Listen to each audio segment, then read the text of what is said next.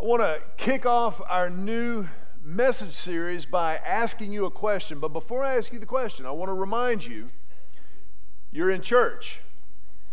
So that means two things. Number one, because you're in church, this is family. So this is a safe place to answer honestly and to answer openly. And two, we would ask you to answer honestly because if you lie, then some of us could become collateral damage if a lightning bolt comes through the roof to hit you. So take care of your neighbor and just tell the truth. That's all I'm asking.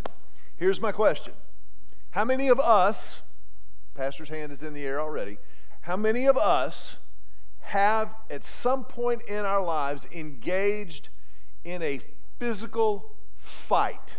If you've ever been in a fight, just raise your hand. I'm going to ask you to hold your hands up. This is fascinating. Here's why I want you to keep your hands in the air. Go ahead. Just some of you are like, I don't know. It's okay. It's okay. Keep those hands up in the air. Now I want you to look around the room and look at how many women's hands are in the air. That is the kind of church I want to pastor right there. Woo! My goodness. I'm telling you, man, I, I was much more a lover than a fighter growing up, but something, when, when women fight, I mean, that just scares, that's like NC 17 violence. You, you don't want to even, that's just terrifying. I, I only remember two or three fights in my growing up years. The last one that I remember ever having, I was in the fourth grade. And we were outside at recess playing soccer. And you know, when when kids are playing soccer, before they learn the finer parts, finer parts of the game and spacing and all that kind of stuff, it's just a big clump of kids following the ball around the field. And on this particular day, I was in the middle of the clump when somebody ejected the ball to the other end of the field. And as the clump began to give chase to the ball, I ended up on the ground. I fell down somehow, and the clump ran away, and I jumped up to give chase to the clump. And as I started to run after the clump, somebody named Robert Hayes stuck his foot out purposely and intentionally and tripped me with malice aforethought. I don't know if you've ever had this moment where you just hit a level of rage, you just snap. I hit that level of rage on the way to the ground, and Robert must have been able to tell it when I came up because, I mean, he these were his words to me. I didn't say a word. When, when I tell you I was much more, I was, I was a sweet kid for the most part. Uh, but I, something happened on this day, and, and, I came up, and he could tell that, that something had ch- shifted in me. We hadn't even had a fight, we hadn't had words, we weren't talking smack. He just tripped me for no reason.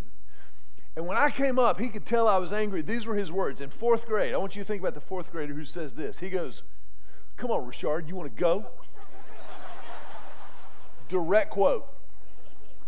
Well, as I said, I had snapped on my way to the ground. And, and just so you know, what I'm about to tell you, I was wrong. I should not have done this. Kids, do not try this at home. When he said, Come on, Richard, you want to go, something inside just went, All right, we're going to dance. Let's go. And so I just popped him right in the mouth. I was wrong. I should not have done it. But it was a great shot. And he was absolutely stunned that I had even hit him. And he kind of went back like this, and I saw him put his, his hand to his mouth, and there was blood on his fingers when he brought it away, just for the record. And, and, and I'm standing there going, okay, well, what do we do now? when all of a sudden, Robert just turns and runs to go tattle to the teacher.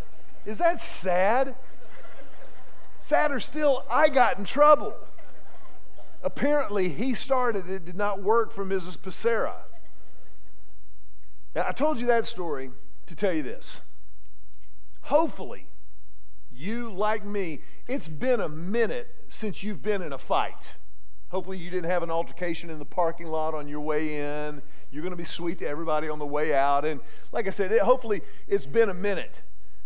But the reality is, no matter where you come from, no matter what you've done, Every single one of us is absolutely engaged in a fight every single day of our lives. Every single one of us, particularly when you choose to follow Christ. If you go by the name Christian, The Bible says that you and I are absolutely engaged in a battle that rages around us and with us all the time. I, I want you to turn to your neighbor with passion and enthusiasm and tell him, Get your warrior on. Now, some of you, if you were speaking to your spouse, you might have been a little hesitant to encourage them in that direction. But, but let me show you what the Bible says. This is how God's word puts this battle. The Bible says we are not fighting against flesh and blood enemies, but against evil rulers and authorities of the unseen world, against mighty powers in this dark world, and against evil spirits in the heavenly places. We can't see this battle but there is absolutely a spiritual war raging. Now, right up front, let me just give you a little spoiler alert. We win. Just for the record, Jesus has won. When Jesus rose from the dead, yeah, I think we can give that a little round. We win. We win because when Jesus rose from the dead, he defeated death. He subdued sin for eternity. The war has been won, but the battle rages. In the life that you and I live right here, right now, on this planet, the ultimate war has not been fought yet. But the outcome is certain. And until that outcome is manifest, until it becomes reality, there will continue to be these spiritual battles that rage on a regular basis. Me, I love the message, which is a paraphrase of the New Testament. This is how the message puts this. And, I want you to read the highlighted words with me as we go through this today. On this passage from Ephesians chapter 6, verse 12, in the message, read the highlighted words with me. Here's what the Bible says it says, This is for keeps, a life or death fight to the finish against the devil and all his angels. That's the reality that you and I live in. The only question is are we aware of the battle and are we engaged in the battle? Many, many years ago, there was a, an old deacon who walked out of church on a Sunday morning, and the pastor was shaking hands at the door, and he said, Preacher, I love your sermons. They just make me feel better about myself all the time. And his wife was right behind him and could not hold herself back and said, That may be because the devil has you right where he wants you. You see, the spiritual battle is real. You and I have to be aware of it and be engaged in it. And to get at this, the fact of the matter is, God has placed within every Christ follower, He has called every Christ follower to be a warrior. There is, in fact, a warrior within everyone who goes by the name of Christian. The Bible says that the Lord is a warrior. Jesus is prepared for battle in the book of Revelation. And so when we follow in his footsteps, when we follow him and give our lives to him, we are called to war in this battle. So the question then becomes if, if God has placed this warrior within, how do we call the warrior out? And this is where we begin this series that we're starting this weekend called Biography over the next few weeks, we're going to look at several lives that the Bible records their story for the purposes of understanding what it means to live in and to live out our Christian faith. Today, as we look at the warrior within, we're going to the life of Gideon. Gideon is one of the most fascinating people whose lives are recorded in the Bible for us. It's a historical account given to us in Judges chapter number six. If you got your Bible with you, maybe on your phone, or maybe use an old fashioned actual book, you could look up Judges chapter six. Judges is the seventh book of the Old Testament. You've got Genesis, Exodus, Leviticus, Numbers, Deuteronomy, Joshua, Judges. If you get to Ruth, hook a U turn and come back a little bit. Judges. And, and the book of Judges is interesting because it records for us a fascinating period in the life of God's chosen people, Israel you, just by way of review, God had called Abram out to be the vehicle through which he would bless the entire world. And it was through Abram's family, Abram who became Abraham, and he and his elderly wife Sarah had their son Isaac, and then there was Jacob. This holy family would one day become a holy nation through whom God would bless the entire world. And it is through Israel that God would ultimately deliver Messiah, Jesus. But it started there with Abram. But before they could become a holy nation, they were a holy family. But the judges, this, this period in Israel's history is a transitional period. It's kind of part of the seams of the story of Israel. That the judges, when you think of judges in, in the Old Testament, don't think necessarily of, you know, black robe dispensing justice like we think of a judge. There, there was that part of it, but there was also a, a military component to the role of a judge. There was a political role where they were kind of the head of this nation as Israel was transitioning from this holy family to this holy nation. And it is our man Gideon in Judges chapter 6 where we find one of the judges who presided over Israel during this transitional phase. Now, before we get into this, Israel was in the middle of a cycle which they repeated over and over and over again in their engagement with God, in their history. And what happened for Israel, the nation, see if it doesn't ring a bell of familiarity for us as people. Check this out. Israel would say, God is our God. We will follow God. And when they followed God faithfully, they experienced the blessings of God. And when they experienced the blessings of God, they started to believe their own press clippings. And then they kind of forgot that God was the one who had brought them where He had brought them from. And when they forgot that, God would allow them to experience the consequences of their sin. And in their consequences, they would re- be reminded and cry out to God, and God would restore them and forgive them. And they would go back to experiencing the blessings of God. But then when they experienced the blessings of God, they would sometimes forget that it was God who had given them the blessings. And then they would kind of begin to believe their own press clippings yet again. And the cycle continued on and on and on. How many of us realize? maybe from personal experience, that success is the greatest spiritual challenge you will ever face. You know, eh, I'm just telling when, when things are tough, when, when you have the setback, when you have the, the loss, when you have the, the grief, then it's, God, I need you so badly. But when things are good, when you get the raise, when your kid gets into the college you wanted him to get into, when when you get the new house, the new car, and that, that smell of new leather just. Ah, and you kind of you kind of start to just think to yourself, you know, I think I may be the man. I, I, I just, I, I don't mean to, I'm not bragging, I'm just stating the facts that as a, I, I, I actually do have it all going on. Thank you so much. That's what Israel experienced. We've all been there before, haven't we? And they were in the middle of this cycle when we find Gideon. Look in Judges chapter 6. I'm going to read verses 1 and 2 and 6 just for a little just for a little background, but here, here's what the Bible says. The Israelites did evil in the Lord's sight, so the Lord handed them over to the Midianites for 7 years. Now the Midianites were so cruel that the Israelites made hiding places for themselves in the mountains, caves, and strongholds. So Israel was reduced to starvation by the Midianites. Then the Israelites cried out to the Lord for help.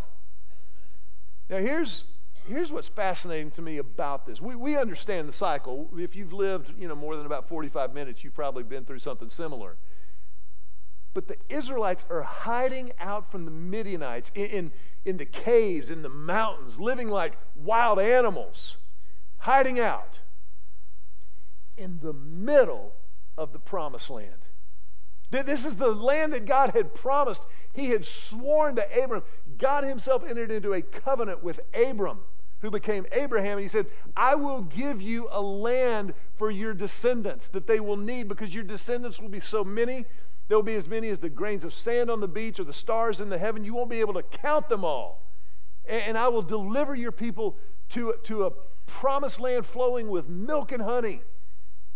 And here is Israel in the middle of the promised land, hiding in the mountains, because they have forgotten what God has done for them. It's an incredible story. It's so tragic. But this is the background. Here's where we meet Gideon. Look at what the Bible says in verse 11. Judges chapter 6. And again, when we get to the highlighted words on the screen, I want you to read these out loud with me. Verse 11 says, The angel of the Lord came and sat down under the oak in Ophrah.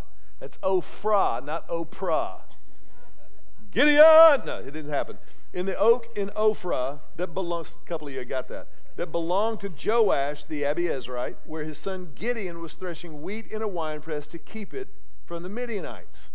When the angel of the Lord appeared to Gideon, he said, The Lord is with you. Mighty warrior.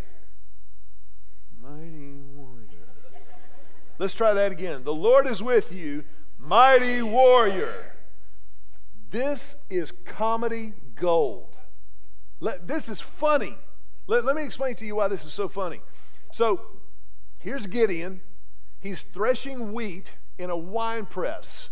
Threshing wheat just means that you're separating the husk of the wheat from the kernel of the wheat that, that you want. But he's doing it down in a wine press. And when you think about a wine press, how many of you remember maybe the old I Love Lucy show where, where Ethel and Lucy are stomping the grapes? That's kind of where he was. It would have been a stone enclosure at the bottom of a hill. But the reason this is so ironic is because usually threshing of wheat happened on top of a hill. It, would happen where the breeze, so threshing wheat, you're separating the husk from the kernel. So the husk goes over here, the kernels go over here. This is the, this is the good kernel. This is before gluten intolerance, and it was good bread and, and all that kind of stuff. And, but you would do it on top of a hill so that the breezes that blow across the top of the hill would blow the chaff away. The husk would be blown away, and, and you'd have that, but you'd be left with the good stuff. But here Gideon is hiding in a wine press. I'm going to tell you something else that is politically incorrect but historically accurate. So don't send me an email. During Gideon's day and age, threshing wheat was typically women's work. So, so here is this man doing women's work, hiding in a wine press so the Midianites don't find little piles of grain and come steal it from him. That's hilarious because the angel says, The Lord is with you, mighty warrior. Gideon is giving off exactly zero warrior vibe at this point. And yet, the angel of God calls him a mighty warrior. I, I, I, think when you read the story of Gideon in Judges 6, 7, and 8, it's not a long passage of scripture, but the fact that the Bible chose to include this exchange with the Gideon, I think, is really significant. I, I think that what the first thing that you see as we meet Gideon and, and as we think about the warrior within is that we have got to trust our calling. You have to trust your calling. That, that means that you, you trust what God says about you more than what you feel about you. Let me ask you a question. You don't have to raise your hand, but feel free. Does anybody in the room know that sometimes our feelings will lie to us? Anybody ever been misled by our emotions? Those of you not raising your hands, we have a new support group called Liars Anonymous. We're going to start that for you. But man, our emotions can be so misleading. Our, our emotions ebb and flow, they go up and they go down. I, I don't know who said this, but it was an absolutely brilliant statement. I, I heard a, a pastor say this recently. He said, if your feelings, if your emotions were another person, you'd break up with them. You would never talk to your emotions again. As many times as they've lied to you and deceived you, as mercurial as they are, up and down, you wouldn't have it. You'd be like, man, I don't need that kind of cray in my life. But we've got to trust our calling, which means we trust what God says about us more than what we feel about us. When, God says in the Bible that in Christ you are more than a conqueror, you're more than a conqueror. When the Bible says that in Christ we are joint heirs, we are children of God, then we are joint heirs, children of God. Whether you feel like it or not, the truth, the reality is that you have been called into this relationship with God, and you've got to trust that calling. Whether you feel like a mighty warrior or not, you are a mighty warrior. You have been called into this battle. So trust your calling. Understand that that's real, not what you feel. This is what God is saying to us here. And in this and what's fascinating too is that even though Gideon has this exchange with an angel, he doesn't yet believe it. He, he's not buying what the angel is selling at this point. He, he's not really owning it. And, and we know that because of what happens next. Look in verse 13. I love this. This is great. So the angel said, The Lord is with you, mighty warrior. And Gideon, hiding in the winepress, says, um, Pardon me, my Lord, but if the Lord is with us, why has all this happened to us? Where are all his wonders that our ancestors told us about when they said, Did not the Lord bring us up out of Egypt? Um, but now the Lord has abandoned us and given us into the hand of Midian. Pardon, I, I love that. Um, pardon me, my Lord. See, he's not feeling it. He, he doesn't own it at this point. Verse 14, again, read the highlighted words with me. With me. The Lord turned to him and said, Go in the strength you have and save Israel out of Midian's hand. Am I not sending you? God says, Go in the strength you have right now. I know you're hiding in a wine press. I know you're a guy doing women's work. One day we'll grow past that, but we're not there yet. So I'm telling you, you are a mighty warrior. Go in the strength you have. God is saying, yes, you trust your calling, but also trust your capacity. Trust your capacity. You have the strength that you have right now. You have everything that you need to take the next step for God. You've got it all. Everything that you need right now is in your hand as we speak for you to do whatever it is that God has for you to do.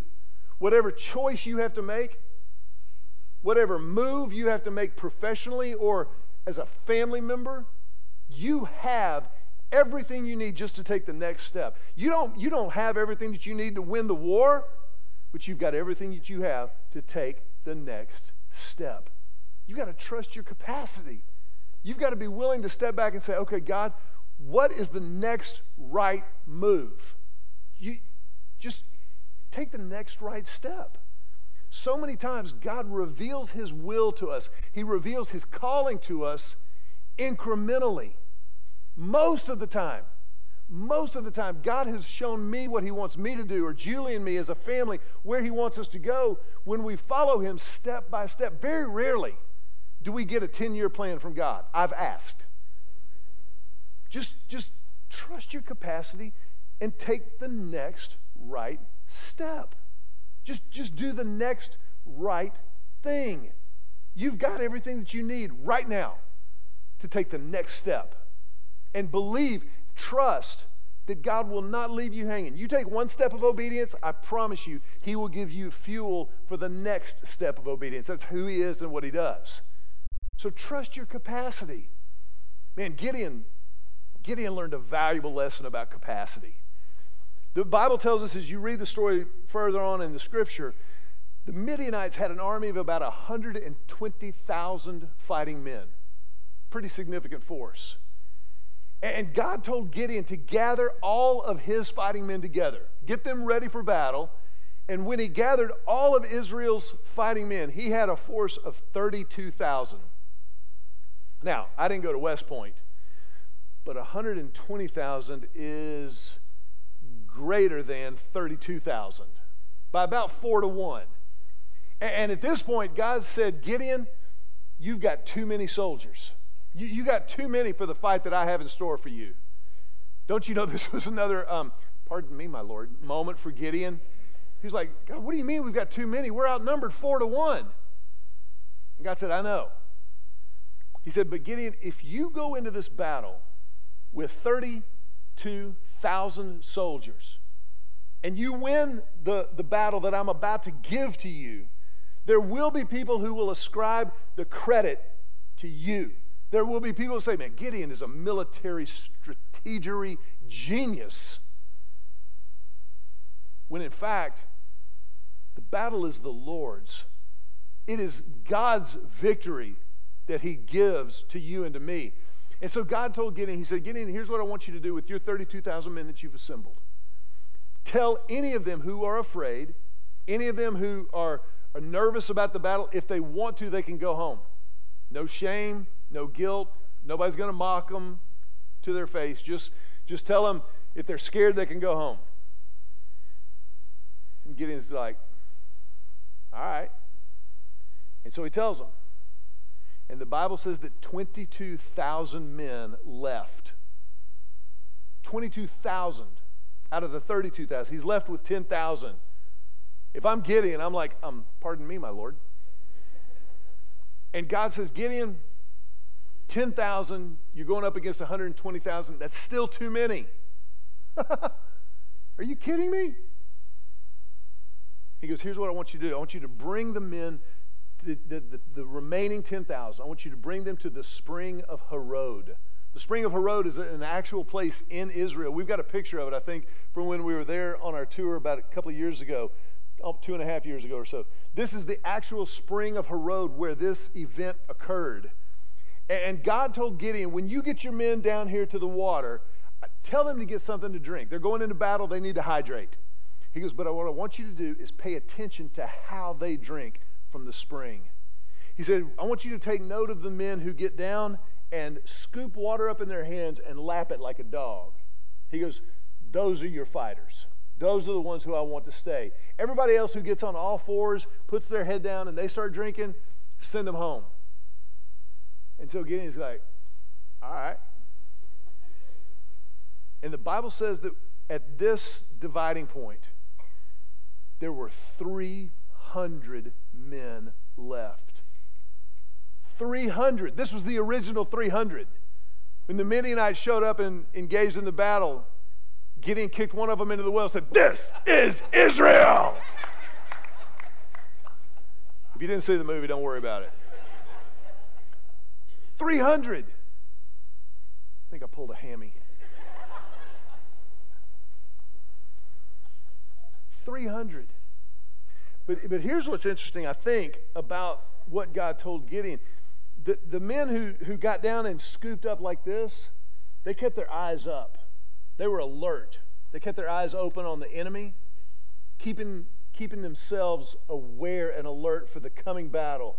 That's who you want in a battle. When when you go to fight spiritually, you, you want people on your side who've got some dog in them.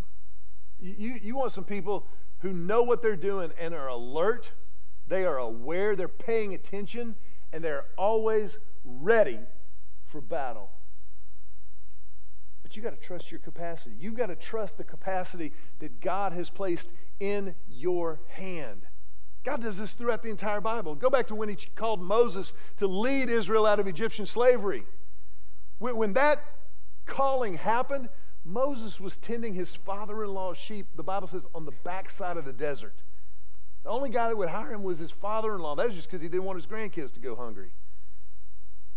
But it was there on the backside of the desert that God showed up in the burning bush. And, and Moses started to argue with God. He, he said, God, I, I, I can't, can't, can't, can't lead them. I, I, I stutter. I don't talk so good. Have you ever argued with God? I don't recommend it. It, it doesn't, it typically does not go well for the arguer. And God said, Moses, what's in your hand? Moses said, Well, it's my, it's my shepherd's staff. It's what I use to guide the sheep and the goats. I also use it to beat away the, the shepherd's staff. That was like his calling card, that was his identity as a shepherd. And God said, Throw it down. Moses threw it down, and the Bible says it became a snake. And God said, Pick it up. And Moses said, Uh uh God said, Pick it up. But not only do I want you to pick it up, Moses, I want you to pick it up by the tail. Now, I'm not a herpetologist, but I know you pick up a snake by the head. But Moses obeyed God. He picked the snake up by the tail, and when he did, it turned back into his staff. And God said, What's that in your hand? What is that in your hand? Go in the strength you have. He did this with David. David, who, who killed Goliath, who wrote most of the Psalms, who became the second king of Israel, a man after God's own heart. But before that ever happened, he was the forgotten son of Jesse in a little backwater town called Bethlehem. He, he was so forgotten that, that his brothers were out fighting. the Philistines that Goliath was a part of. And, and his dad, Jesse, said, Hey, David, I want you to come in from the back 40. I want you to go take some, take some cheese and some bread to your brothers at the battlefront. Go check on them, make sure they're doing okay. And so, David, the man after God's own heart, the, the giant killer, David just went skipping up to the battlefield with bread and cheese. Hungry? But it was while he was at the battlefront that he heard Goliath taunting the army of God. He said, Who is this Philistine? Who does he think he is? And the full grown professional soldiers were like, David, ixnay on the ante. Let's don't. He's eight feet tall, bruh. Leave him alone. And so David went over to the brook and he, he scooped up five smooth stones in his hand. But it only took one. It only took one in the hands of a skilled shot. And David took that one rock and he put it in his sling that he had developed the skill with, protecting his father's herd. And he used that sling and he killed Goliath with one stone. With the strength he had in his hand, with what he had, he trusted his capacity. Remember when Jesus fed 5,000? 5,000 people hungry on a mountainside. Listen, there aren't 5,000 people in this room, I don't think. But I promise you, I'm not going past 1215 because you'll turn on me.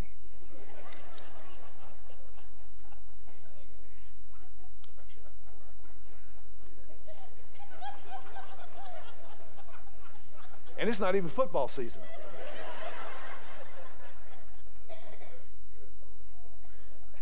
but Jesus found a little boy who, who had come to the sermon that day, and he had in his, in his lunchbox, he had five loaves of bread and two fish.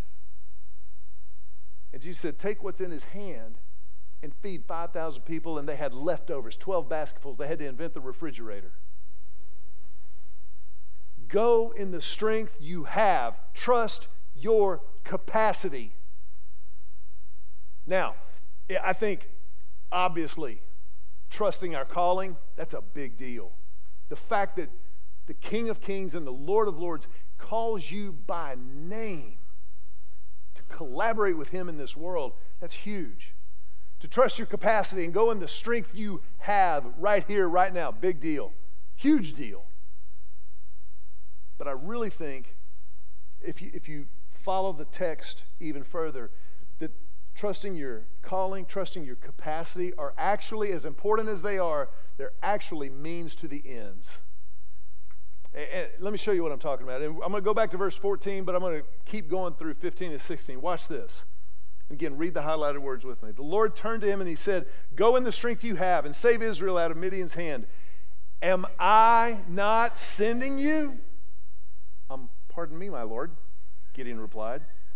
But how can I save Israel? My clan is the weakest in Manasseh, and I am the least in my family. And the Lord answered, What did he say?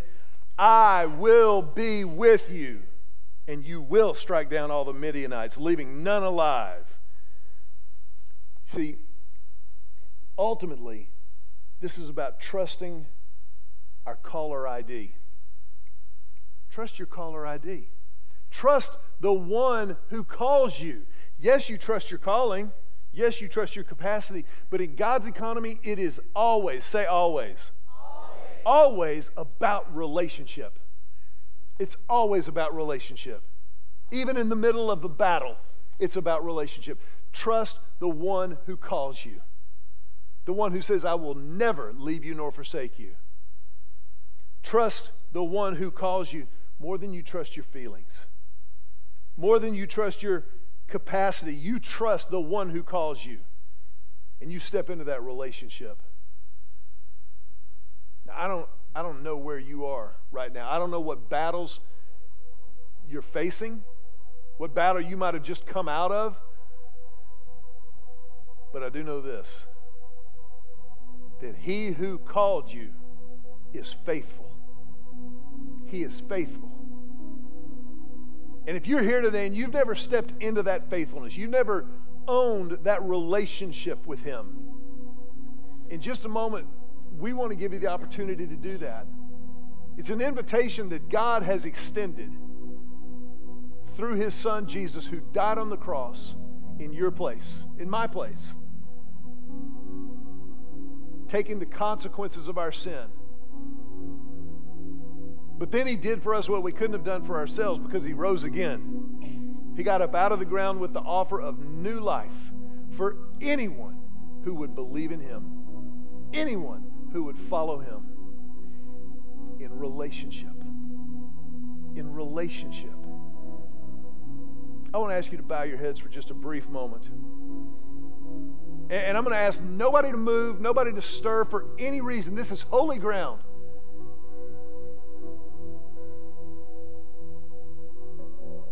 If you want to step into that relationship, then we invite you just to pray right where you're sitting a prayer of commitment, responding to His amazing grace.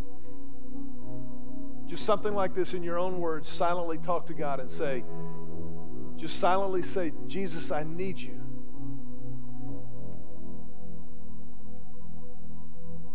I confess my sin to you, all of it, in order to receive your forgiveness, all of it. Jesus, I choose to believe that you died on the cross for me and that you rose again with the offer of a new life. And I accept. Jesus, in exchange for your life, I give you mine. And I will follow you from this moment forward. Forever. I make this commitment. I make this surrender in Jesus' name.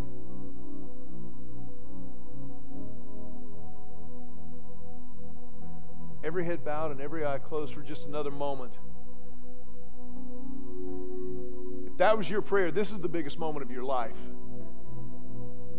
And so, as a church, as a family, we want to help with what comes next because this is just the beginning.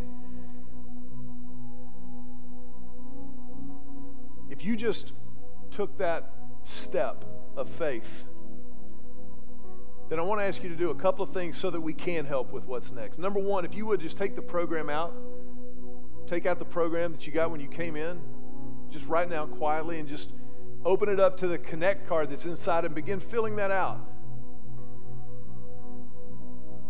Just fill that out, and you'll notice there's a place there to indicate I, I committed my life to Christ this week fill out that card. And when you finish it, you can tear it off at the perforation along the fold there. You can kind of fold it up. But before, when we dismiss in just a minute, before you leave, I'm going to ask you to hand that card to one of our ushers, one of our hosts. And then the second thing that I want to ask you to do is you kind of finish up that connect card. As our heads are bowed, would you just raise your hand? Just lift your hand up high over your head for just a brief moment, but hold it up there for a second as a statement physically of the commitment that you just made spiritually. And know that as a church, as a family of faith, we, we honor that, we support that, we celebrate it. And we're here to help. You can go ahead and put your hands down, but we're going to put our hands together and tell you, welcome home. Welcome home.